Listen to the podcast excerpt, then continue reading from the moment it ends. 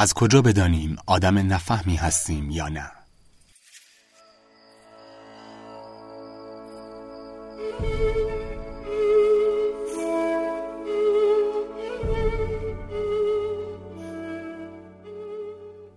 اگر فکر می کنید تمام اطرافیانتان تحمل ناپذیرند احتمالا مشکل از خودتان است.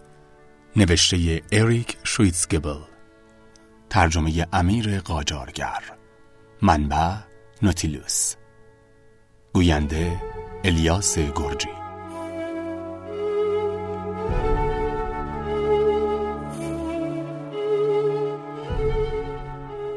می‌خوام در مورد کاری با شما صحبت کنم که احتمالا امروز صبح انجام ندادید. توی آینه نگاه کنید و از خودتون بپرسید من آدم نفهمی هستم؟ این سوال به نظر معقول و موجهه. احتمالا نفهمهای اصیل و نابی تو جهان وجود دارند و احتمالا بسیاری از اونها خودشون رو از لحاظ اخلاقی خیلی بالا یا حداقل متوسط می‌دونن. اونها از نظر خودشون نفهم نیستن چون خودشناسی نفهم ها امری دشوار و سخت یابه سمین وزیر روانشناس پردیس دیویس در دانشگاه کالیفرنیا است. اون معتقد ما تمایل داریم شناختی خوب از خصلت‌های شخصیتی خودمون داشته باشیم. حال که اون خصلت‌ها هم از لحاظ ارزشی خونسا هستند و هم به شکل صریحی قابل مشاهدن. خونسا به این معنی که داشتن اونها نه خوبه و نه بد.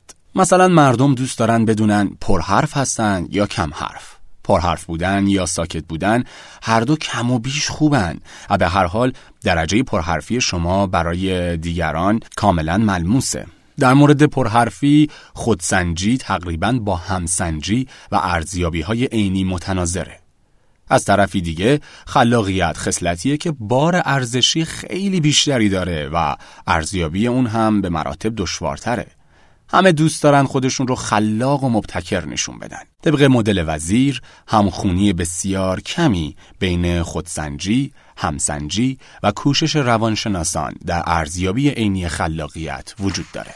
این پرسش که آیا من واقعا یک نفهم متکبر هستم بار ارزشی بسیار بالایی داره. بنابراین شما به شدت علاقه دارید که جواب مطلوب برای اون پیدا کنید. نه البته که نیستم. نفهم بودن هم سراحتا آشکار و ملموس نیست. بنابراین شما مجال این رو دارید که شواهد رو به نفع خودتون باز تفسیر کنید. خب آره شاید با اون صندوقدار بد رفتار کردم اما حقش بود چون یادش رفت نوشیدنی منو تو لیوان مخصوصش بریزه. نخبگان دانشگاهی هم در برابر این مدل استدلال های احساسی در امان نیستن. برعکس دن امکاهان از دانشگاه ییل به تازگی پژوهشی انجام داده که نشون میده افراد متفکر و تحصیل کرده می‌تونن به طور خاصی توی توجیه کردن باورهایی از پیش موجود خودشون مهارت داشته باشن. مثلا شواهد پیچیده درباره منع حمل سلاح رو به شکلی تفسیر می کنند که با سلیقه های سیاسیشون منطبق باشه. در رابطه با نفهمی تصور می کنم هیچ گونه ارتباطی بین نظر شخصی افراد و درجه واقعی اون وجود نداره. ممکنه بعضی از نفهمهای سرکش به نفهم بودن خودشون واقف باشند اما بعضی دیگه ممکنه خودشون رو کاملا محشر و معرکه بدونن. ممکنه بعضی از انسانهای فهیم کاملا بر فهیم بودن خودشون واقف باشند در حالی که ممکنه بعضی دیگه از اونها خودشون رو از لحاظ اخلاقی به شدت دست کم بگیرن.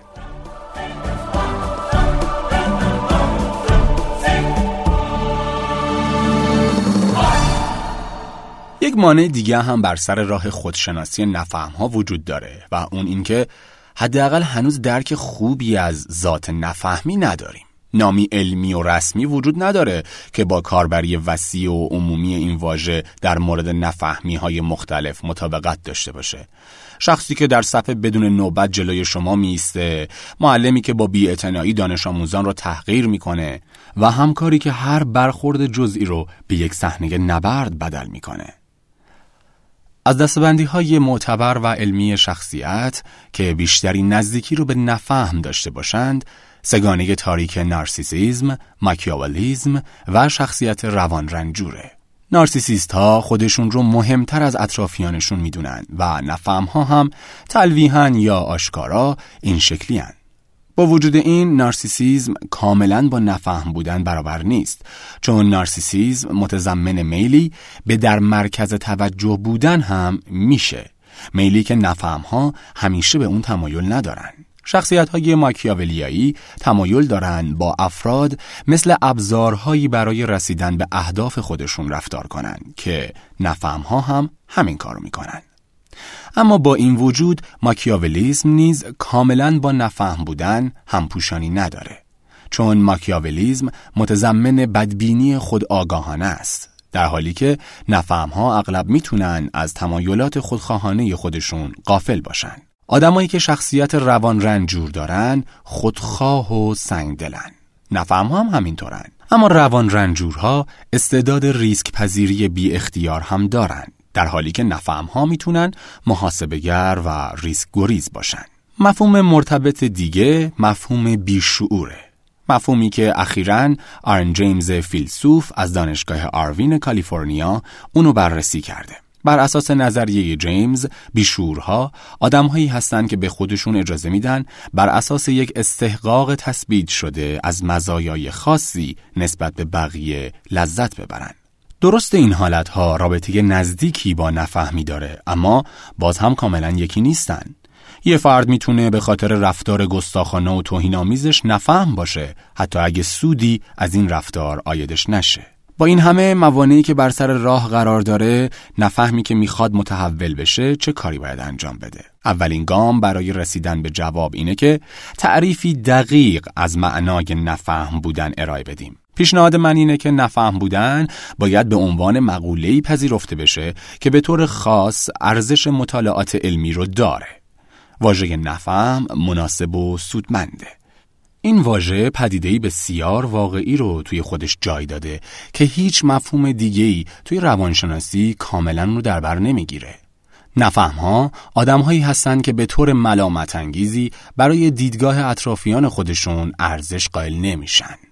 به جای اینکه بقیه رو هم ردیفان اخلاقی و شناختی بدونن با اونها مثل ابزارهایی رفتار می‌کنن که باید به درستی از اونها استفاده بشه یا اونها رو احمقهایی فرض می‌کنن که باید با اونها سر و کله زد. نفهم بودن یعنی نادان بودن به روشی خاص. یعنی غافل بودن از ارزش دیگران غافل بودن از شایستگی ایده ها و برنامه های اونها بیعتنا بودن به امیال و باورهای اونها و چشم پوشی نکردن از تقصیراشون. اقدام ارزشمند حکمت آمیانه در نفهم خطاب کردن ادهی خاص تأکید بر وجود این گونه های ناقصه. نفهم ها جهان را از پشت عینکی می‌بینند که انسانیت دیگران را تار نشون میده. پیشخدمت رستوران نمی‌تونه انسانی جذاب باشه. انسانی که شخصیت، سرگذشت و مجموعه ای از اهداف منحصر به فرد داره و احتمالا تو بعضی موارد با هم مشترک هستین. در عوض اون صرفا وسیله‌ایه که یک وعده غذایی رو برای شما فراهم می‌کنه و یا احمقیه که می‌تونید خشم خودتون رو بر سرش خالی کنید. مردمی که در صف استارباکس جلوتر از شما ایستادن شخصیت ندارن و به حساب نمیان. آدمایی که توی سلسله مراتب اجتماعی پایین تر از شما هستن فاقد استعدادهای شمان و لیاقتشون همون نوکری و کارهای پسته. برای اینکه درک خودتون از نفهم بودن رو بالا ببرین می‌تونین از متضاد واژه نفهم یعنی فهیم هم استفاده کنین. شاید یکی دو نفر از این افراد رو بشناسید. آدمهایی که از روی عادت گوش به زنگ نیازها و علایق بقیه هستند به افکار و علایق دیگران اهمیت میدن. تو موارد سختی که فکر می‌کنن قصور ممکنه از اونها باشه نه طرف مقابل مسئول و متحدن تصور کنید عینک نفهمی خودمون رو پشت رو کنیم و اون رو به عینک فهیم بودن تبدیل کنیم عینکی که ارزش، گیرایی، اهمیت و خاص بودن اطرافیان رو واضح نشون میده. احتمالا هیچکس نفهم یا فهیم مطلق نیست. چندین دهه مطالعات روانشناختی ثابت می‌کنه. وقتی پای های شخصیتی بزرگ و کلی در میون باشه اکثریت غریب به اتفاق مردم هایی ترکیبی و پیچیده دارن و در معرض تأثیرات پیشبینی ناپذیر قرار دارن. اما شما به طور مشخص تو گستره بین نفهمی تا فهیم بودن کجا ایستادین؟ فکر می‌کنین از چه جنبه ای، تو چه موقعیت هایی و نسبت به چه افرادی این حالت ها رو دارین؟ شاید تو شخصیت اخلاقی شما هیچ چیز به اندازه درجه نفهمیتون محوریت نداشته باشه. این سلوک اخلاقی شما نسبت به افراد اطرافتونه. این تعریف می‌تونه به ما کمک کنه تا دو مانع در راه خودشناسی نفهم ها رو شناسایی کنیم. یکی از موانع اینه که بسته به میزانی که شخص واقعا دلواپس نفهم بودن خودشه نفهمیش برای مدتی ناپدید میشه. اگر از رفتار احتمالاً بیشرمانه خودش با شخصی احساس بد همراه با ترس و خجالت دارین توی اون لحظه به برکت فضیلت این درد در حال سهه گذاشتن بر حقانیت علائق و ارزش های اون شخص هستین و اون رو به عنوان فردی می‌شناسید که مطالباتی اخلاقی برگردن شما داره و یک ابزار یا احمق نیست.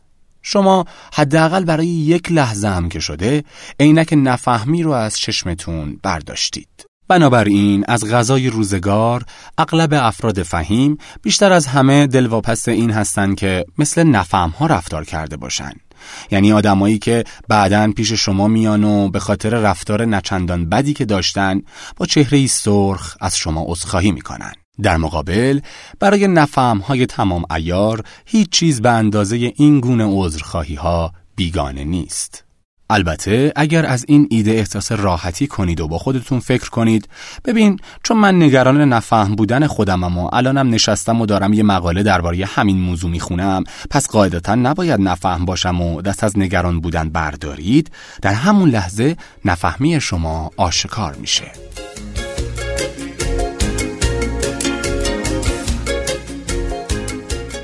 مانع مشخص دیگهی که تو راه خودشناسی نفهم ها وجود داره عدم توانایی اونها در گوش دادنه. یکی از مهمترین راه های رسیدن به خودشناسی اخلاقی اینه که با آغوشی باز به انتقادات اخلاقی بقیه نسبت به خودتون گوش بدید. این کار برای افراد نفهم آسون نیست چون نفهم ها دوست ندارن دیگران رو مثل همسانهای خودشون ببینن که ارزش احترام اخلاقی و اقلانی رو دارن. آدم نفهم به ندرت انتقاد رو به شکل سازنده میپذیره چرا حرف یک احمق یا یک ابزار رو جدی بگیرم؟ چرا تلاش کنم به دیدگاه های انتقادی اونها درباره خودم توجه کنم؟ به احتمال زیاد نفهم یا انتقاد رو رد می‌کنه مقابله به مثل می‌کنه بلوف می‌زنه و با داد و هوار بیرون میره یا حتی لبخند می‌زنه و چاقو رو عمیقتر فرو می‌کنه رضایل اخلاقی دیگه تا این حد در برابر خودشناسی نافرمان نیستن. مثلا ریاکاری گوشهای شخص رو به روی اتهامات ریاکاری نمیبنده.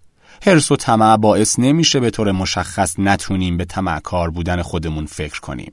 اما طبیعت نفهم گوش نکردن اونه. اگه ذات نفهم بودن ارزش قائل نشدن برای نظرات اطرافیانمون باشه احتمالا راه مخفی به سمت خودشناسی رو پیدا کردیم به خودتون نگاه نکنید به دیگران نگاه کنید به جای زل زدن به آینه روی خودتون رو برگردونید و به رنگ هایی که جهان رو رنگ آمیزی کردن توجه کنید آیا دور براتون پر از آدمای احمق و بیهویته؟ آدمهای بد که امیال احمقانه دارن؟ آدمهای حوصله سربری که لیاقت توجه شما رو ندارن؟ آدمهایی که میشه به راحتی اونها رو شناخت. آدمهای چابلوس، متکبر، گند دماغ، وحشی، کل پوک و بیشورهایی از خود راضی و از همه مهمتر آدمهای نفهم. اگه بیشتر مواقع جهان رو این شکلی می‌بینید خبرهای بدی براتون دارم. شما احتمالا نفهم هستین. جهان در نظر بیشتر مردم این شکلی نیست و جهان واقعا هم اینطوری نیست شما نگاه درستی به جهان ندارین شما فردیت و قابلیت های اطرافیانتون رو نمی بینید. من تصویری که از پشت عینک نفهمی می بینم با بیشترین جزئیات تصویر کردم. اما فکر می کنم جنبه های از اون برای تمام ما به جز فهیم های تمام ایار آشنا هستند که اونها هم عملا مشکلات خاص خودشون رو دارن چون به راحتی درگیر امیال و عقاید دیگران میشن. همه ما لحظه های نفهمی خودمون رو داریم. اما هر چند وقت یک بار غرق در نفهمی میشید اگه همه ما تا حدودی نفهم و تا حدودی فهیم باشیم شما کجای این گستره ایستادید برای بازندیشی سعی کنید از خودتون بپرسید هر چند وقت یک بار احساس می کنم در حال نگاه کردن به جهان از پشت عینک نفهمی هستم. اما متاسفانه مردم تو این جور داوری ها خیلی خوب عمل نمی کنن. حافظه انتخاب کننده است. ما تمایل داریم تعداد کمی از موارد خیلی مهم رو به یاد بیاریم. یا مواردی که عقاید گذشته ما رو تایید می‌کنن و یا مواردی که ما رو در بهترین حالتمون نشون میدن. یا در مورد انسانهای خود منتقد در بدترین حالت خودشون رو به یاد میارن اگه واقعا می‌خواید به درکی دقیق از نفهمی خودتون برسید من دو روی کرده علمی دیگه هم سراغ دارم یکی از این رویکردها اتخاذ متدهای نمونه برداری تجربیه که دو روانشناس به نامهای راسل تی هرلبورت از دانشگاه نوادا و میهالی چیک‌سنت‌میهالی از دانشگاه کلارمونت ابداعش کردند. هشدار گوشی موبایل یا هر وسیله دیگه‌ای که در دسترستونه رو به شکلی دیمی فعال کنید. وقتی هشدار به صدا در اومد ببینید تو اون لحظه در حال فکر کردن به چی بودین. ممکنه توی خودسنجی خیلی خوب عمل نکنید و شاید در اون لحظه بخواید چابلوسی خودتون رو توجیه کنید. اما حداقل بعد از مدتی یه نمونه گویا به دست میارید. دومین روی کرد امتحان کردن چیزی شبیه به ذهن آگاهیه. مفهومی که از سنت های تفکر آسیایی گرفته شده. اخیرا اریکا ان کارلسون روانشناس در دانشگاه تورنتو تمرین های ذهن آگاهی رو به عنوان راهی پیشنهاد داده که به واسطه اون خودشناسی بیشتر خصلت های شخصیتی دشوار فهم ممکن میشه. خصلت هایی مثل نفهمی که به لحاظ ارزش گذاری درجه بالایی دارند. اما مشاهده پذیری اونها پایینه. ذات ذهن آگاهی اینه که تا حد ممکن بدون قضاوت کردن به تجربیات خودمون توجه کنیم. کارلسون معتقده اگه طبق عادت تجربیات خودمون رو همونطور که میگذرن مورد بررسی قرار بدیم می‌تونیم به شواهد بیشتر و گویاتری برسیم و با استفاده از اونها شخصیت خودمون رو ارزیابی کنیم. درست تحقیق درباره ذهن آگاهی تجربی در ابتدای مسیر خودش قرار داره اما شواهدی مبنی بر نوعی ارتباط بین ذهن آگاهی و خودشناسی هم وجود داره. برای مثال امبر اس امانوئل و همکاراش تو دانشگاه کنت استیت فهمیدن شرکت کنندگانی که به دقت مراقب حالات روانی خودشون بودن به طور دقیق تری واکنش های احساسی خودشون به انتخابات ریاست جمهوری آمریکا رو پیش بینی کردند. کریستینا ال ام هیل و جان آی آپتگراف که اونها هم هر دو از پژوهشگران کنت استیت هستند متوجه شدن ذهن آگاهی خودسنجشگرانه ارتباطی نزدیک با گرایش به تمایز قائل شدن بین احساسات مثبت و منفی در حین نمونه برداری تجربی داره. نمی‌دونم این انتظار چقدر واقع‌بینانه است که تعداد زیادی از مردم این دو روش رو به منظور ارتقای شناخت خودشون از شخصیت اخلاقیشون و نه برای سنجش میزان موفقیتشون به شکلی جدی به کار بگیرند. پس اجازه بدین این نوشته رو با پیشنهادی معتدلتر به پایان برسونم. چند ساعت دیگه وقتی بین بقیه هستین درباره موضوع فکر کنین. مثلا وقتی تو صف نهار ایستادین یا تو جلسه هستین یا وقتی توی مهمونی یا حتی توی بازار شلوغ حضور دارین به مردم دوروبرتون توجه کنین. آیا اونها احمق و ابزار هستن یا با فردیتی جذاب میدرخشن؟ به عبارت دیگه دقت کنید عینک نفهمی رو به چشمتون زدین یا نه. همه ما گاهی از پشت عینک نفهمی به جهان نگاه می‌کنیم اما اسیر این بینش نمیشیم. فکر می کنم بیشتر ما تنها با فکر کردن به اون می‌تونیم اونچه که توی این دیدگاه معیوبه مشاهده کنیم و راه برداشتن عینک نفهمی هم از چشم همینه.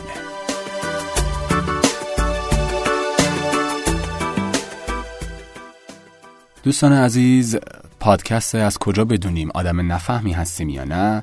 به پایان رسید. برای من که خیلی جالب بود. حتما میرم دنبالش ببینم آدم نفهمی هستم یا نه. ولی به هر حال شما می‌تونید این پادکست رو از طریق سایت شنوتو و سایت ترجمان گوش بدید و همینطور ما رو از این دو طریق دنبال کنید.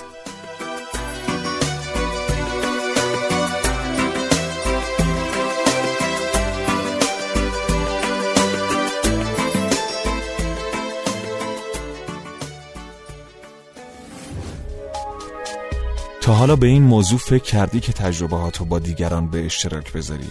با استفاده از شنوتو صدای شما در سراسر دنیا شنیده میشه پس منتظر چی هستی؟